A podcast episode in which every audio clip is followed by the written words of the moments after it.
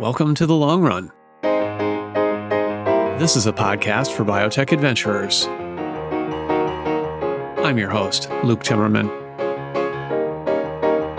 Today's guest is Samantha Truex. Samantha is the CEO of Waltham, Massachusetts based Upstream Bio.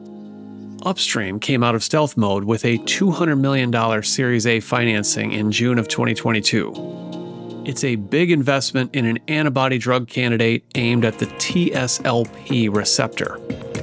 That's a cytokine receptor for an inflammatory protein that sits at the top of what scientists call an inflammatory cascade. The idea is that if you can inhibit TSLP, then it won't go on to trigger a whole bunch of other cytokines such as IL 4, IL 5, IL 13, 17, and more. And if you can keep the body from overproducing a wild storm of all those inflammatory proteins, then scientists think you might make a pretty big difference against a range of inflammatory diseases, including severe asthma. Upstream isn't the only company working on this target, of course. AstraZeneca won FDA approval in December of 2021 for an antibody aimed at the TSLP ligand. That drug, tezepelumab, is cleared for severe asthma. Upstream seeks to build on that success. Upstream's lead drug candidate was in licensed from Astellas Pharma, has already been put through extensive preclinical testing, and is being prepped for a phase 1b trial in severe asthma patients that's scheduled to begin before the end of 2022. This is a big opportunity from a commercial perspective and for patients. About 2 million people in the US have severe asthma, and about 30 million worldwide. Samantha comes to this moment with a wide range of experiences, much of it in business development. She worked at a couple of the early pillars of the Boston biotech community, Genzyme and Biogen. She joined a startup, Padlock Therapeutics, that was acquired by Bristol Myers Squibb.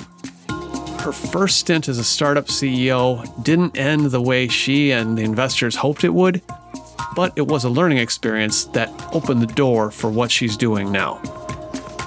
Now, before we get started, a word from the sponsor of the long run. Calgary is home to more than 120 life sciences companies, from emerging startups to established firms. With this critical mass of research, technical talent, and expertise, the city is an active hub for life sciences innovation. Technologies homegrown in Calgary are changing the face of healthcare. Syantra is revolutionizing breast cancer detection using artificial intelligence derived algorithms. Nanotest is harnessing the power of nanotechnology to tackle chronic wounds and skin conditions. And this is only the beginning. Calgary's life sciences sector is projected to spend 428 million on digital transformation by 2024. If you're a bright mind or bright company solving global health challenges, Calgary is the place for you. Take a closer look at why at calgarylifesciences.com. Now, please join me and Samantha Truex on the long run. Sam Truex, welcome to the long run. Thanks for having me, Luke. So, Sam, I appreciate that uh, you are a longtime listener of this show. Uh, you've been on my list as a potential guest for some time, but uh, haven't really had occasion to uh, have you on the show because the timing wasn't right. So, like now, I'm glad that it finally is. So, welcome. Well, I certainly appreciate it. I have heard some amazing stories of impact on patient lives on your podcast, and I just feel privileged uh, to be among the people you're interviewing. Great. So, we're going to talk about your new company, Upstream Bio, and your work on asthma uh, and other inflammatory conditions uh, as we move on. But uh, let's start from the beginning. Uh, where does your story begin? Well, thanks for asking. I, I, always love listening to this part of other uh, people's stories. So I'll share that uh, my story begins in Ann Arbor, Michigan, where I was born long ago uh, as the youngest of a large Irish Catholic family. And I grew up in Michigan all the way through high school uh, and then made my way to New Hampshire and for college and stayed in the East thereafter. You say youngest. How big was this family? Pretty big eight uh, eight uh, kids in the family and spanning 19 years so i have uh, you know, sisters and brothers quite a bit older than I am, and we're all very tight knit family. And it was a great way to grow up, actually. I, that I really is an Irish. Catholic. That really oh, yeah. is an Irish Catholic family. Absolutely. Okay so um you uh obviously this is this is a big group of people and lots of different stages of life. You got siblings doing all lots of different things. Um what kind of schools did you attend? Yeah, so early on, I, I went to public school in the same towns that uh, my siblings grew up in. And then when I was in fourth grade, entering fourth grade, we moved to Dearborn, Michigan, where my father worked for Ford Motor Company for his whole career. And then I entered parochial school. So I went to a Catholic school from fourth through 12th grade. And um, I, I will say that I feel fortunate to have grown up in a family where my parents really valued education what you know one of the strongest values I gained growing up was to place um, a, a, high uh, priority on education and to work hard and you know to sh- to share the gifts we're privileged to have with other people who don't have as much privilege. Those yeah. are some things I was taught by my parents early on that I try to live by. Well, and um, and what was that school environment like uh, from four through twelve? Uh, was it pretty um, competitive and rigorous? Yeah, that's a good question. I would say at the time I thought it was, and I was a I was a pretty hardworking sort of type A, you know, good student. Uh, when I got to college, I realized that there wasn't nearly as much opportunity at the high school I went to as I thought while I was in high school. Um, and I, I guess I say that because, for instance, I found out when I got to college that there were a lot of students at my college who had already placed out of a lot of things I needed to take, and I I couldn't have done that because there I didn't have those opportunities in the school I went to, but I was able to take advantage of quite a bit there, and um, I think over the long run it has served me well, and uh, and was a, a good environment in which to go to school. Did you get much exposure to science and medicine in those high school years? I I did to some extent, and I will say I always appreciate uh, when others you've interviewed talk about the people who influenced them and um, impacted the course of their lives.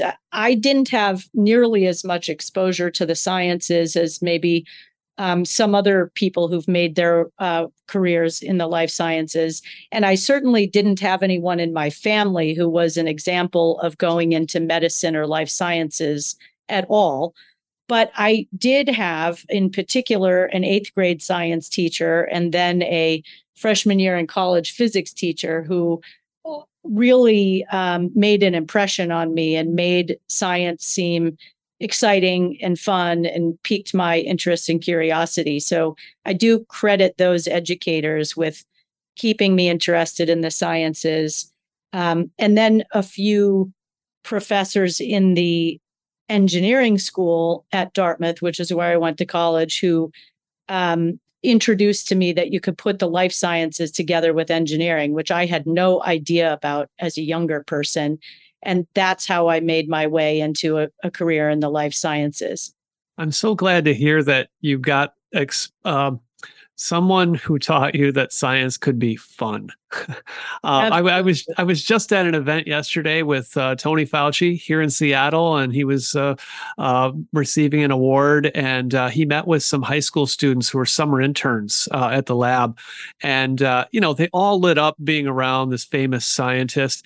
And his host, Larry Corey, was asking them, the students, you know, what they were learning during their summer internship and he said i hope that someone is, has told you that like science is fun. And and there were like lots of laughs and nods. Yes it, it actually is. It's a great it's a um, way of learning and not every kid gets that.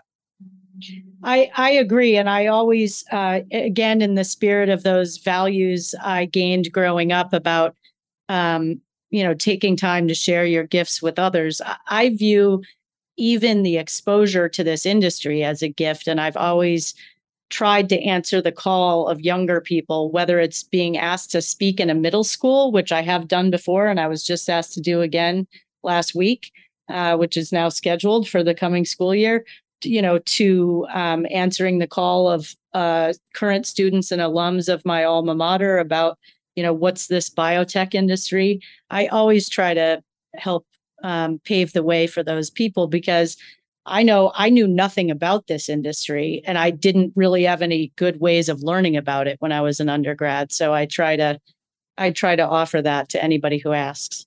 Yeah, that's great. So you, you must have done pretty well. You end up going to Dartmouth. Uh, and um, how did um, what, what did you decide to uh, focus on there or make your major?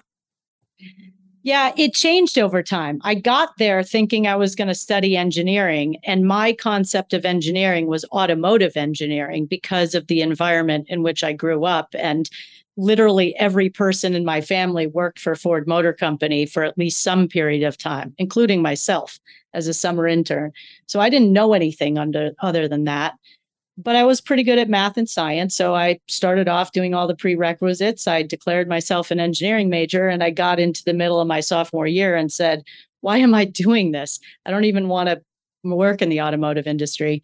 I changed my major to biology, but as I said, eventually I realized that there were courses in the engineering school at that time that combined life sciences with engineering, including an introduction to biotechnology, um, a biomaterials course, and I also did an independent study in the physics of medical imaging.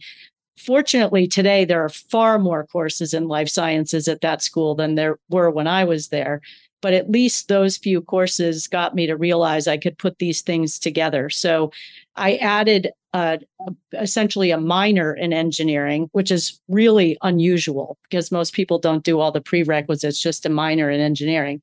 But by the time I came to that conclusion, I was almost done with college. So I got a bachelor of engineer or a bachelor of uh, arts in biology modified with engineering, and then I stayed for a fifth year and got another bachelor's degree specifically in engineering. And I spent that entire year in, only in engineering courses. Now, were what were you thinking you might do with this? Because when you talk about biology and engineering, I'm going to get a lot of people probably think medical devices and instruments, not so much biotechnology in the way you know most of us speak about it today. Yeah, that's a great question, and I'd love to say that I had this nicely laid out path, but I didn't. I didn't know what I was going to do with it. And the biotech industry was not really recruiting openly or heavily at the time. So I just knew I liked it and I didn't really know where I was going to go with it. And frankly, I applied to business school. And partly that was just because my father went to business school after engineering school and it worked out for him. So I thought I would try that path. And I liked school. So I did go to business school right away, which was rather unusual. And it was in business school that I started um, really exploring companies I could go to. But even then, it was just a little bit too early uh, for recruiting at business schools by biopharma companies. Genentech and Genzyme and companies like that started recruiting at business schools, you know, right after, in the couple years after I graduated. I got out of business school in 95. So I didn't know what I was going to do, but I feel very lucky that I found through serendipity a path to uh, working in consulting at a firm that still exists today called Health Advances, which was oh, sure. focused completely on life science clients. And that's what I did right out of business school in 95 for a couple years. And I got introduced to a bunch of different types of clients and a bunch of different types of questions that faced them from reimbursement questions to how big is the market to what type of product could we make out of a polymer.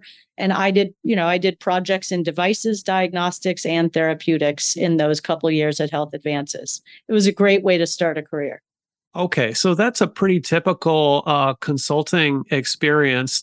Now, you had gone to business school um, at the Tuck School at Dartmouth. That's um, correct. Now, was Health Advances your first move to? Was this the Boston Cambridge area? Yes, that's correct. So I lived in Hanover, New Hampshire for seven years of school, and then I came to, uh, to Boston.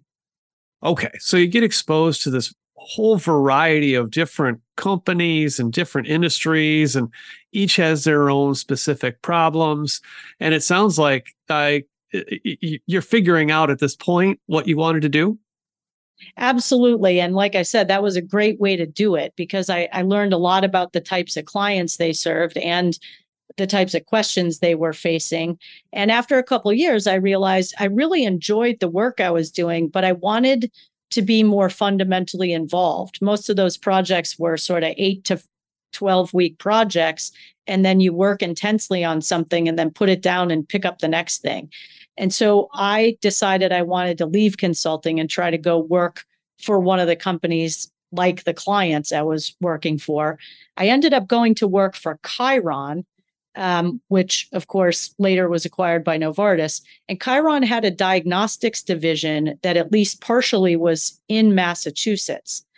Not a lot of people know about that. I went there and I only stayed there for about 15 months because it was my first business development role. And in that role, I helped them sell the division to Bayer.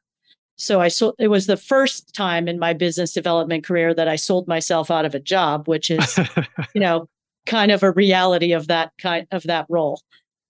Yeah. Yeah. What was it about business development that attracted you? Well, once again, I'm going to be completely candid and tell you I didn't know what business development was. I knew I wanted a job in one of the um, in one of the large biopharma companies, and when I was offered one based on my uh, background, I thought I'm not exactly sure what that means, but I think I can figure it out when I get there. and sure enough, I worked for a good group of people who um, gave me some good training, and it was you know everything from um, licensing transactions to paying attention to how things were going with uh, collaborations that already existed to then uh, of course thinking about uh, spinning out this business and selling it off and so um, after learning what it was i really liked it and can have continued to like that kind of role because it involves having to learn about every function there is in developing a drug, or in that case, a diagnostic, and knowing enough about it to ask good questions across all the functions, whether it be research, development, commercial, intellectual property, manufacturing, and so I just got exposed to so many different aspects of the business and got to interact with so many people with experience across all those functions that I just found it fascinating and wanted to stay in that kind of role. Yeah, it's the kind of role that um, forces you to um, forces a clarity of thinking um, and a clarity of communication about um, w- what it is that um, you're trying to accomplish um, and how it can help each person on each side.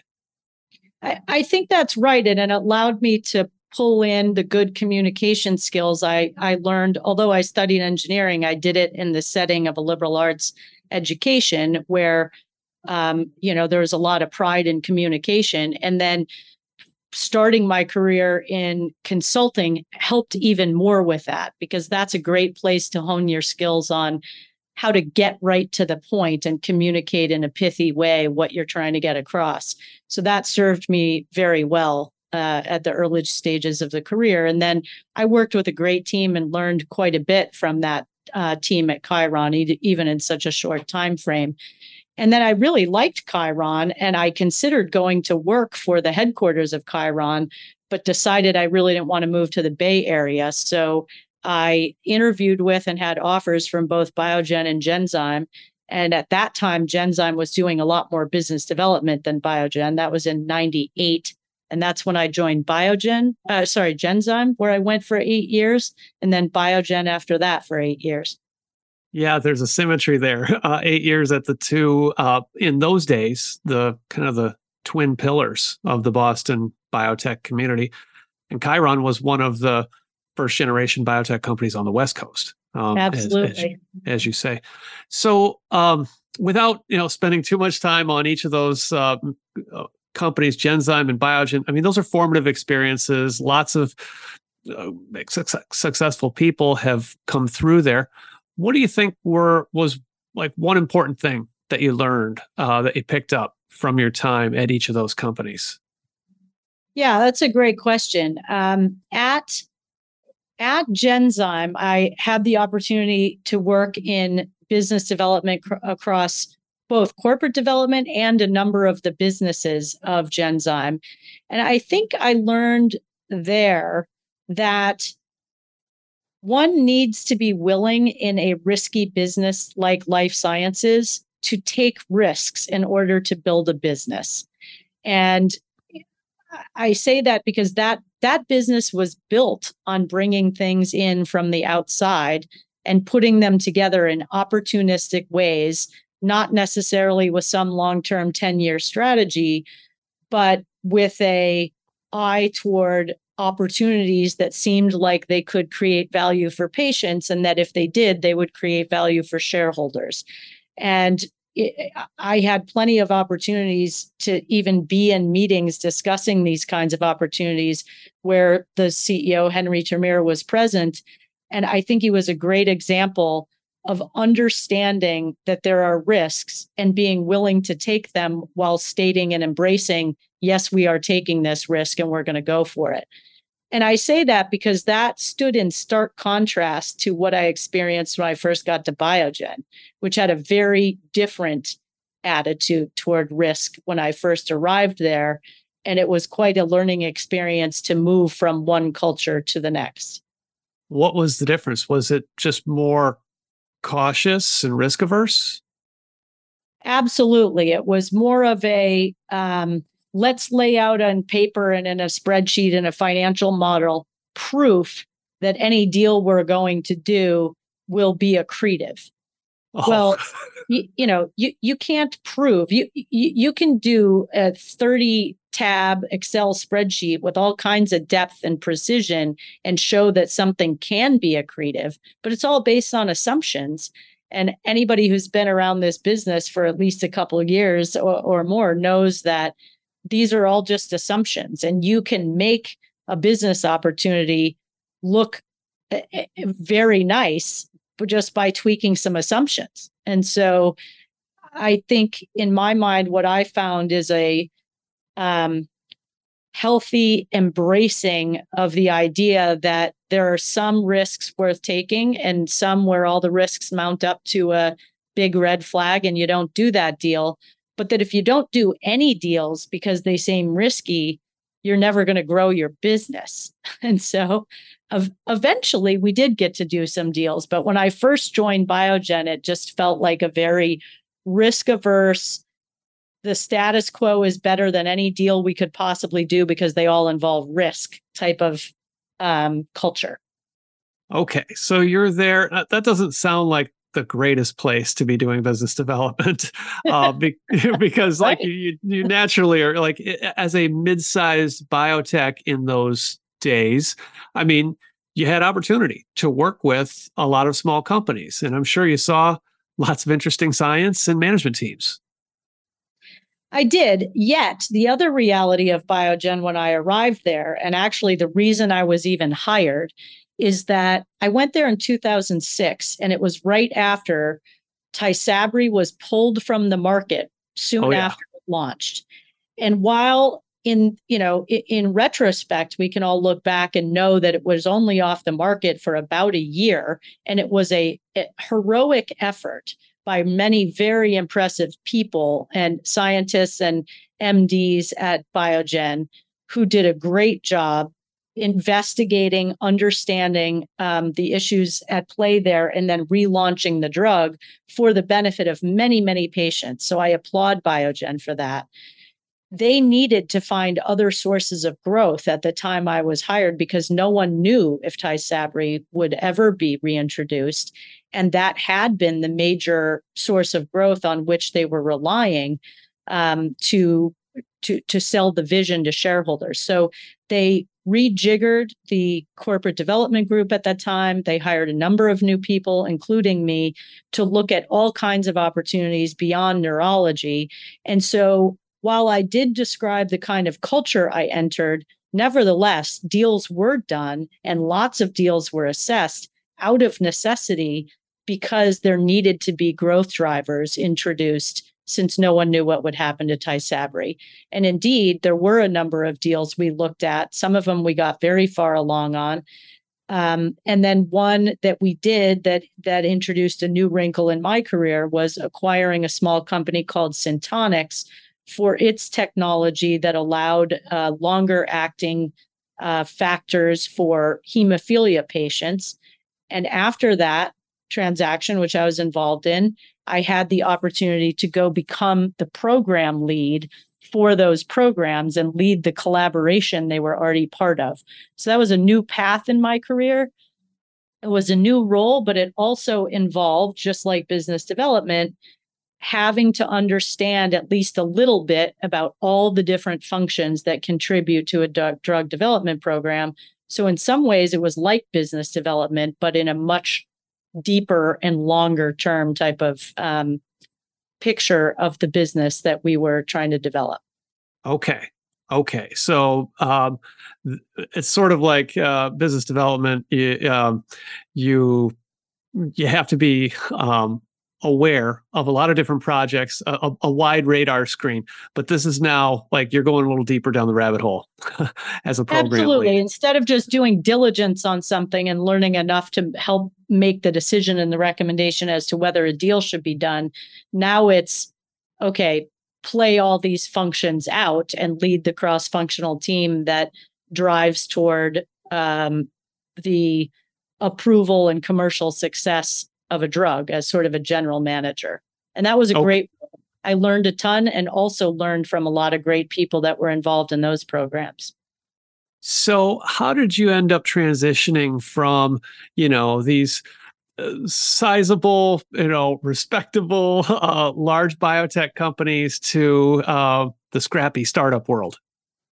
Yeah, thanks for asking that. That's that's kind of a fun situation where over the course of my career at Biogen where I did transition from business development to leading drug programs back back and forth a couple times. And in all the times I was in uh, external facing business development, I looked at for um, potential acquisition purposes lots of venture backed startups. And I started to get to know some of the investors. And I also started to really get to know what the profiles of people leading those companies looked like. So there were a few times while I was at Biogen that I was approached by investors to join companies, and I thought about it, but it wasn't until 2014 after I had looked at many, many companies in the gene therapy space that was really starting to heat up at that time I realized a lot of those people in leadership at those companies were at stages of their careers that were about the same as mine, or in some cases, not even as far along as mine. And I thought, okay, if I'm going to make this change, maybe this is a good time to do it. Um, and I was also inspired by the person who was my boss at that time, Steve Holtzman, uh, and, and, George Scangos, even who was the CEO then of Biogen, they had come from being leaders in smaller companies, even from the stages of them being venture backed private companies. And so eh, they had kind of instilled a, a fun and um, scrappy culture at Biogen. And I thought maybe, maybe I could go be part of a company like that. So I left Biogen, or at least announced to my boss, Steve, I was going to leave before I even knew where I was going to go, uh, which was scary. But I also knew that he was so well networked that as soon as I started looking for a job, he'd probably hear about it. So I decided to just tell him, I want to look for a job in a startup. And he was extremely gracious and helped me.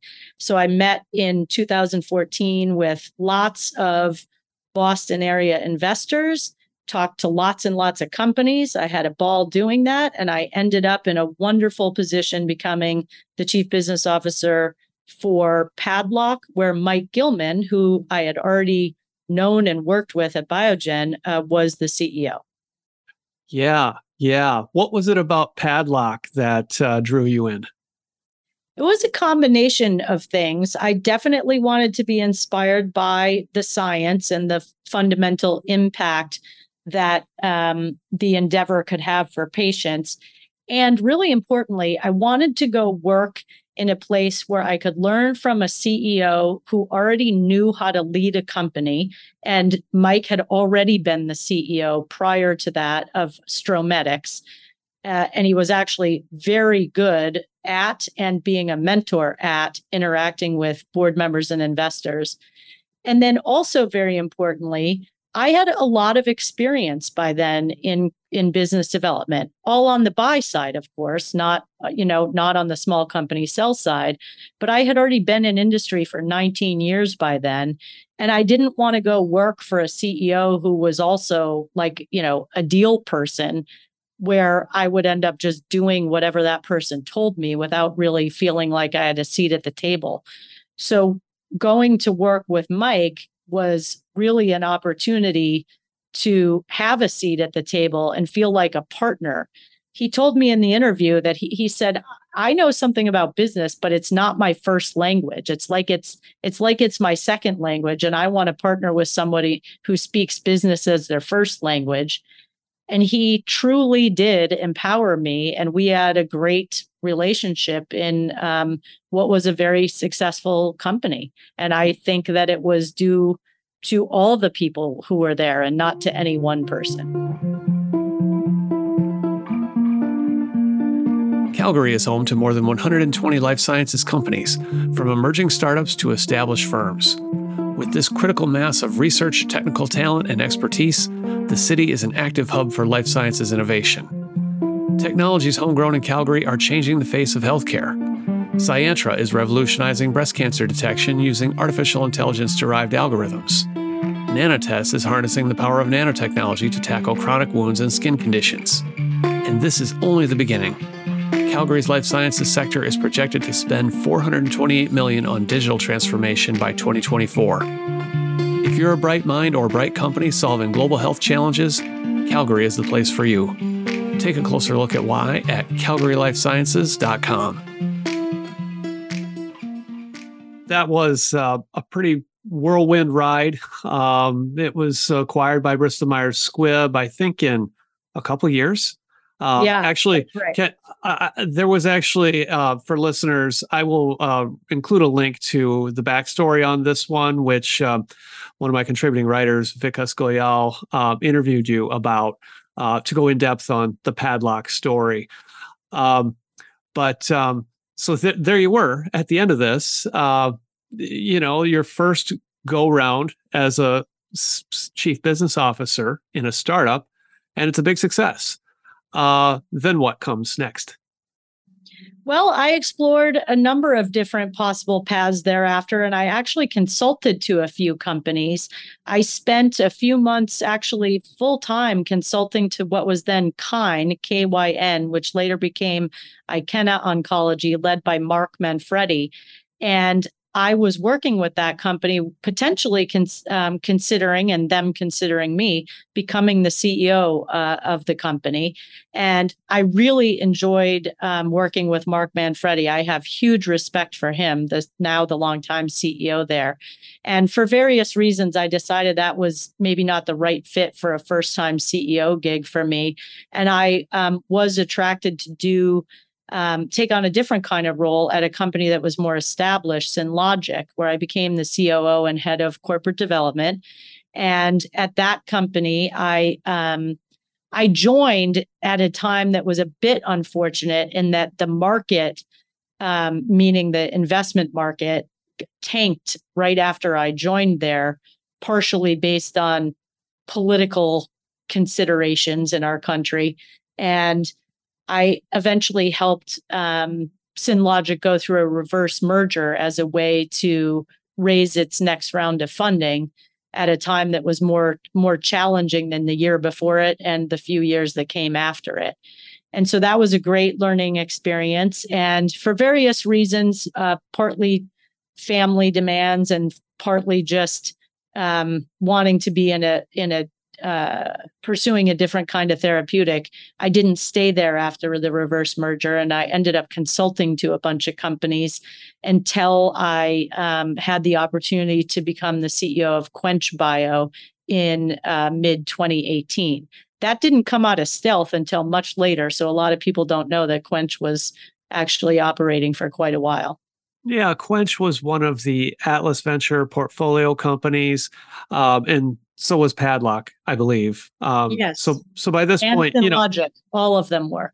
Right. So you're you've developed a relationship with the investors. They you know each other, um, and uh, the Quench um, uh, becomes your next project.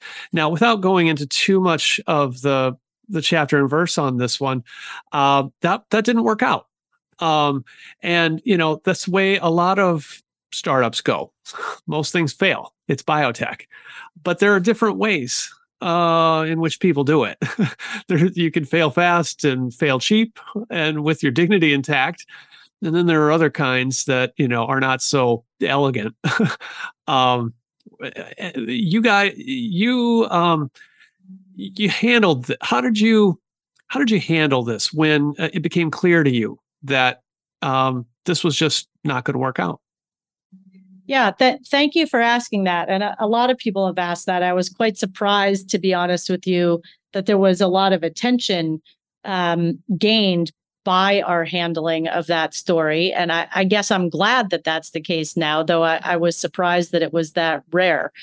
And it, just a little bit of background is that company started with the license of technology from a European research institution and it was supposed to be chemical matter that was already in lead op.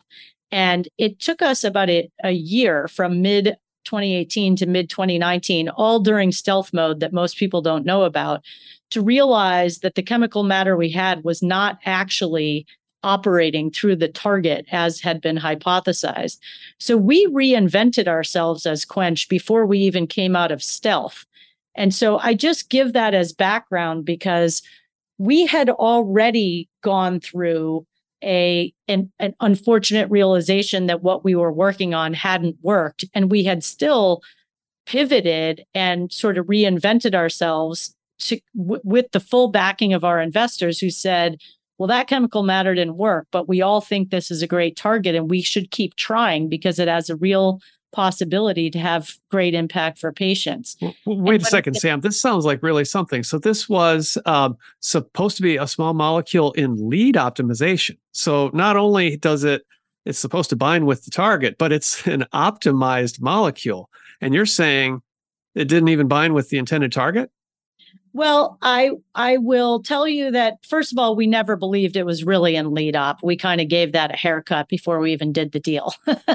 so we knew it wasn't exactly in lead op, but we also um, we, we also did a number of things to test the um, the hypothesis that it did bind. And actually, I mean, I don't want to go into too much detail, but we, we did have confirmation that was binding we just later came to the conclusion that this chemical matter w- was actually involved in polypharmacology and was not primarily acting through gasdermin the intended target and okay. so could not could not be optimized but we had learned enough about the target um, both the excitement of its biology and the possible ways to drug it that we and our investors agreed it was worth going back to the drawing board and um, conducting some screening to look for targets. And we did that twice, meaning we we did some initial screens, didn't find anything, still thought the target was really impressive. And at that time, and this brings us to how we made the decision, and I think very um, very easily um, in the end that it it was time to wind down because that was March 2021 when we decided it was time to wind down. At the beginning of 2020, we laid out a plan to to follow five different paths with different technologies that were complementary to each other to screen for chemical matter to try to inhibit gasdermin. And I worked with our leadership in R&D, all of whom are very experienced and said, we need to decide now what are all the things to invest in do it all in parallel and agree that our goals are we need to get to hit to lead by the end of March of 2021. And if we don't get there, that's it. We already embarked on and pursued all the good ideas. And if we don't, We're not going to keep this going as a pet project. And because we had all agreed on that in advance and laid out those goals, it wasn't a difficult conversation at the end. It was sad. And we kind of knew it was coming as Q1 of 2021, you know, um, unfolded because various series we were pursuing fell away and fell away. And we were literally down to like five compounds waiting to see if they worked. And when they didn't, everybody knew what it meant. It, you know, it was not a difficult or awkward conversation because we had all already agreed. Okay. Our, our investors were so happy with the I, I don't know if happy is the right word, but they they were pleased with the discipline with which we had pursued the science and with the scientists and their acumen that they wanted to keep funding us and they asked us to go pick some other targets and screen them. But we decided we didn't really have anything to differentiate ourselves from literally anybody else who could screen against those targets and we declined to build a business that way and return and money to investors Right, right. So, and, and that is a more a, a common um, path that companies go down. Well, you know, if they say something, if you realize something doesn't work, um, you can say, well, you know, we've got these other you know candidates, uh, uh, back burner that we can you know revive or try. And you know we'll take our limited cash and and apply it this way. Instead you said you know what? The, I mean, as you said you had a plan in advance. It was disciplined. And uh, when it didn't pan out it was okay well let's we'll auction off our equipment. Um, we'll help uh, the employees find other jobs uh, return cash to investors and we'll all you know find something else to do uh, with our precious time as as drug developers.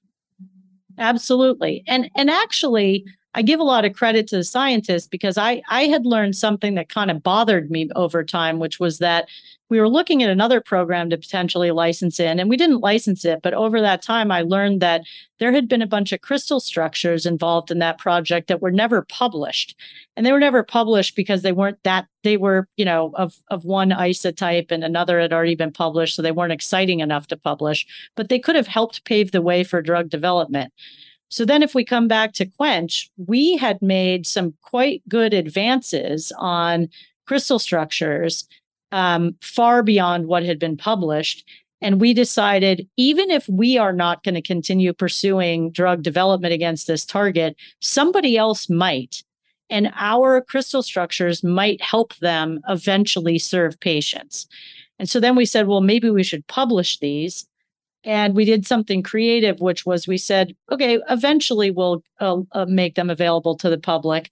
But in the meantime maybe we can do something good for others. And we didn't think there was enough value there to return money to shareholders but we asked permission of our shareholders to auction off the rights to have a year of exclusive access to those crystal structures and everything else we had learned confidentially about the target. Um, in an auction to raise money for Life Science Cares. And that was unusual. And we were really proud that we um, succeeded in getting quite a bit of money to Life Science Cares for that, um, those assets. Uh, that's great. And for those who aren't familiar, Life Science Cares is an organization that uh, you know you and I both support that um, mobilizes the biotech community to uh, give back to the wider community um, and and uh, alleviate poverty through multiple ways: uh, job training, education, um, and uh, and and relief. Um, so okay, um, so Quench winds down, and it's 2021. Y- you are now a free agent again. Uh, this leads you to Upstream Bio, where you are now. Uh, can you tell me a little bit about what was what was the opportunity here? And what about it excited you? Yeah, thanks for asking that. So, after all the time spent at Quench Bio, and I, I just described what that was like, I realized I really wanted to get back to working on a clinical stage program, and I that's what I had done for most of my time in Genzyme and Biogen, either looking at clinical stage programs to bring in as a business development person or leading drug program teams for clinical stage programs. So I was completely and solely focused on how can I find an asset around which to build a clinical stage company. And at first, I was focused on doing that with Atlas Venture, and I have great respect for that group and would work with them again anytime. Uh, and so we started down that path. But then I was approached by another investor who said, We've learned that you're looking for a clinical stage opportunity we are about to close a deal on a very high quality clinical stage asset. We've pulled together a syndicate of investors and we're looking for a CEO. And uh, you know, I did my diligence. I couldn't turn it down and I feel very privileged to now be leading this company where the investors put in 200 million dollars so that we could both pay for the auctioned off asset which is already in had already been in the clinic already had phase 1A data and now take it into the next stage, which we actually announced yesterday, um, has started, which is a multiple ascending dose study in asthma patients for our monoclonal antibody targeting the TSLP receptor. Okay, let's talk a little bit about this program itself. Um, what is it? Where does it come from? What's the therapeutic hypothesis. Yeah, thanks for all that. So it's a monoclonal antibody. It comes from Astellas, which deprioritized it and a number of other programs all at the same time when they exited inflammation. Uh, they had already taken this monoclonal antibody into a single ascending dose study in healthy volunteers in the US under an IND. And so they had already shown nice safety and PK data. And we were also able to mine some of the data they had for interesting PD data. And so um, it is targeting, like I said, the TSLP receptor. So TSLP or TSLP is thymic stromal lymphopoietin. It is an alarmin, which uh, which is a class of cytokines that are upstream. So at the top of the inflammatory cascade, in a number of inflammatory diseases, including severe asthma and a number of other um, indications we're potentially pursuing. We are starting with asthma, and there is clinical validation of this uh, target. Un- unlike the one I pursued for years uh, with the team at Quench, this one's highly validated in that the signaling pathway of TSLP has already been drugged by Amgen and AstraZeneca in the form of tezepelumab, their monoclonal that targets the TSLP ligand. That was approved at the end of last year, has already launched into asthma, and is really doing quite well in terms of being prescribed already. Let's come back just a little bit on the biology here. So, the TSLP receptor, TSLP, it, um, it, it it's uh, it, it's involved in this production of this cytokine, an inflammatory protein that triggers further downstream signaling and production of other cytokines like IL 4, IL 5, IL 13, maybe some more. So, this is why you think it's important to to target it, as you say, upstream uh, to kind of prevent the you know excessive proliferation of all these other inflammatory proteins that come later? Absolutely and i'll come back to uh, you, you said maybe some more after listing some cytokines and that's an important piece. So all of those cytokines you listed have already been drugged. There are already approved drugs making a big difference for patients out there that target those cytokines you listed and that target IgE. And all of those are approved for asthma, and some of them are approved for other indications as well. All of those are T2 driven inflammation. So, type 2 or Th2 cell driven cytokine um, uh, driven inflammation. In asthma and in other diseases, there's also non type 2 driven inflammation. And so that's where you say, and some others. There's IL 17, there are neutrophils at play as opposed to eosinophils in the type 2 driven arena. And TSLP or TSLP is at, at the top of an inflammatory cascade that is as broad as crossing both type 2 and non type 2 driven disease, and even potentially plays a role in fibrosis, which is the longer term manifestation of this uh, inflammation that's insidious and over time leads to fibrosis. So, the therapeutic hypothesis is that by inhibiting at this upstream node, all of those pathways are impacted and are inhibited from causing the downstream inflammation and eventual fibrosis. So that's the thesis here. And tezepelumab from Amgen and AstraZeneca has already shown, at least in studies in asthma, that this holds true and that they do have impact in patients both with type 2 driven and non type 2 driven disease we have a program that targets the receptor. And at least in the preclinical setting, we already have data to show that the antibody we have is quite potent, quite a bit more potent than tezepelumab. And we have hypotheses on how we can differentiate even from tezepelumab in the clinical setting. And we'll be testing those hypotheses in our clinical studies. So it's a monoclonal antibody against a cell surface receptor. It should be very specific to that target. Um, and as you say, potent. Now, this if you have greater potency, what does that enable in terms of uh, a different product profile potentially?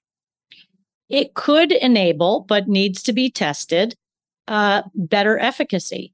Now, the drugs that are out there are pretty effective. I would never be heard to be saying anything negative about other drugs that are approved in helping patients. We're we as a society and the patients who have these uh, diseases are lucky to have those drugs, and we're hoping we can provide something that's even better. So that's what we'll be looking for in the clinic, and we will be data driven about making any claims to those to that effect. Now, since all of these cytokines are implicated in multiple inflammatory conditions, uh, you've got a lot of choices on a clinical development um, strategy. What do you prioritize? What comes first? You mentioned severe asthma. Why? Uh, why start there? We're starting in asthma um, uh, mainly because that's one of the areas with the highest unmet need. And it's also the first path that was taken by tezepelumab. So, frankly, in the eyes of investors who need to put a lot of money to work because these are very aggressive programs in competitive spaces, it is um, sensible to go after the most de risked path. And so we are already conducting the multiple ascending dose study in patients who have asthma. That's already started.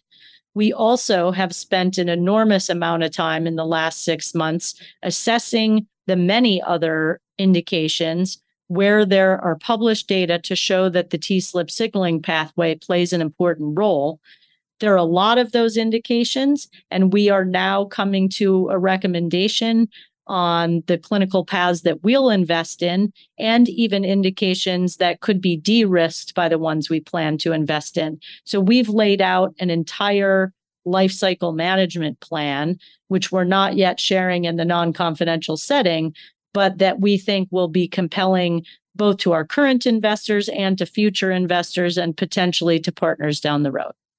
Well, so this is a product um, I don't want to use a cliche, but you know that could have a pipeline that goes with it. Uh, you, you, start with a lead indication because you just have to to focus somewhere um, as a company. Severe asthma, as you say, big unmet need. Something like I think you said before, two million severe asthma patients in the U.S. Uh, alone, yes. and, and many more worldwide. That's correct. Absolutely correct. And um, there are a number of um, data sources suggesting that while biologics have been um, quite successful, especially in patients with type 2 uh, driven disease, at helping them control their asthma, the penetration of the biologics eligible population is quite small. There are uh, numbers ranging from 20 to 25%. So there's still enormous room for providing drug to patients who need it if we can just break through and penetrate that market. And so and we is, think we can provide a drug to do that. And how is it administered? This drug will be subcutaneous. It's already being used subcutaneously in the current study, and that is the planned uh, format for commercialization. Okay, so that's something a patient can easily give to him or herself at home, um, and uh, well, preferably, you know, not every day of the week, but you know, through some interval that you know fits with their life. Uh, agreed. And I spent a good chunk of um, my time earlier in my career focused on hemophilia with a value proposition of creating a drug that could be taken less frequently. And so I understand well how even taking a medication that's efficacious can be disruptive to one's life. And so you're you're exactly right. The goal at commercialization would be to provide a um, formulation and format that is not disruptive to the patients who need it. And so that's uh, what we're aiming for. Well, I asked that in part because, um, you know, I think maybe your experience at a larger company where you um, you did have products that further along in development or on the market, um, you, had to think about these commercial considerations very carefully. Um, and not every startup at the early stage necessarily does, because there's so many other things to think about with your science and manufacturing and everything else. That's a great point. And that comes to the philosophy I've taken in building the team we have here. We've built a team of people who are extremely experienced in every one of the important functions, even including commercial strategy and thinking about building a compelling story for payers all the way from this early stage. And we're doing that because I learned along the way, especially in the buy side of business development, looking at a lot of startups, that you really need to plan well beyond just the first clinical study. And you need to have a strategy for meeting a target product profile that will be compelling to clinicians, to patients, and to payers. And that involves all kinds of considerations, including the ones we just talked about. So we're already putting together an integrated development plan based on a target target product profile that ought to be compelling in what is admittedly a pretty competitive space. And your phase one trial that you just um, launched, uh, it looks like it's placebo controlled and multiple ascending doses. So you're you're running a hard study here to uh, to get a good read on on what you have. Yes, it's a it's a multiple ascending dose study that is is not huge in size. It's not um, powered for particular endpoints, but it is um, l- very likely to be able to show compelling impact and compelling PK and pharmacodynamic profiles that, if we are able to demonstrate what we're expecting to demonstrate, will lead to us launching phase two trials, likely in multiple indications next year. Okay. And as you mentioned, you raised a, a lot of money, 200 million for the Series A financing. Uh, I think that will arrived just before the downturn really turned hard on people here in 2022. Um, so how are you spending most of that money and, and have you had to make any adjustments these uh, last few months? I feel very fortunate to say we have not had to make adjustments. The, we we closed the round of funding and the acquisition of the asset in October of 2021, uh, be, before the full downturn. We have very committed investors. They're very experienced investors, and they have a lot of capacity. So we are spending the money as exactly as we had expected, although well, I say exactly, but maybe a little bit more on each thing than expected because of inflation. But we we spent some of the money, of course, to acquire the program, and now we're spending it on executing. Mostly, we're spending it on clinical development and manufacturing. And we are very fortunate to have a solid runway so that we can come up with a plan and a strategy for when and how we raise the next money. Okay. Okay. How many people do you have uh, at the company now? We're uh, just about um, 15, and we have many open positions in a number of functions, mainly in the development functions. And we would love to hear from people who would like to join a nice, um, e- exciting, and innovative company with a very good set of financial backers and uh, you know who want to work hard to bring a drug to patients Nicely done. Plug there for uh, hiring. um, but I, I'm curious though. You you mentioned earlier that you um, you've hired some really experienced people already. What do you look for in candidates, especially at this very early stage of a company with just 15 people? Yeah, thanks for asking. Well, of course, in each function, we're looking for deep experience um, and nimbleness in the function. So, from our chief medical officer and head of R&D to our head of technical operations. We really want people who've been around the block, so to speak, and are able to operate independently and also who are excited about operating in a small, scrappy company. And that can mean doing everything, you know, wearing a lot of hats and also uh, being in charge of activities that maybe somebody three levels junior to them was doing six months ago, but now they're in a company where there isn't anybody three levels junior to them and they have to do it themselves. And that's what small company life is like. So we're looking for people who are embracing that kind of situation and who are excited to be in a setting where we can all literally turn around in our chairs and make existentially important decisions without having to go through three committees. And uh, you know who want to work hard to drive toward patient outcomes. It's the proverbial uh, there's a jam in the printer and uh, you know it's your problem to figure it out. Absolutely. All kinds of things like that okay so uh, last thing before we wrap up sam i mean this is your second time now as a ceo um, uh, what um you know you obviously it's a different kind of job than you've had before and you know there's no exact uh, instruction manual for how to do it. Um what's one thing you've read lately that you found helpful as a leader of an organization or or maybe a, a piece of advice that you've gotten that's interesting. I, I, have to say, I have tried reading a number of things, and um, a lot of times, books about leading organizations are are um, written by people who are professional writers, and not necessarily people who've led organizations. So, I'll I guess I'll highlight more that I feel really fortunate to be in an ecosystem of other biotech leaders who all want to help each other. And instead of naming one thing I've heard that's been helpful, I'll say that I've had the good fortune and privilege to every time I have a question and I'm thinking, how should we handle this? I have a network of other CEOs in the Boston area with whom I've become friendly over the past years who all want to help each other.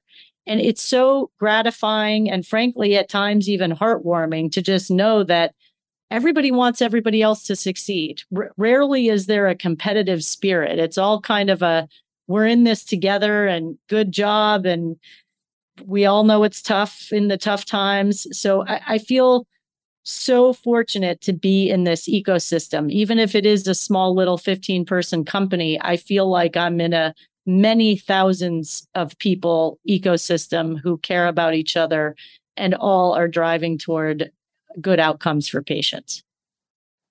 I think that's a great point to uh, wrap up. Sam Truex, thanks for joining me on the long run. Luke, thanks so much for having me, and I hope to get to hike with you again sometime soon. Oh, for sure. We will do that. Thanks for listening to The Long Run, a production of Timmerman Report.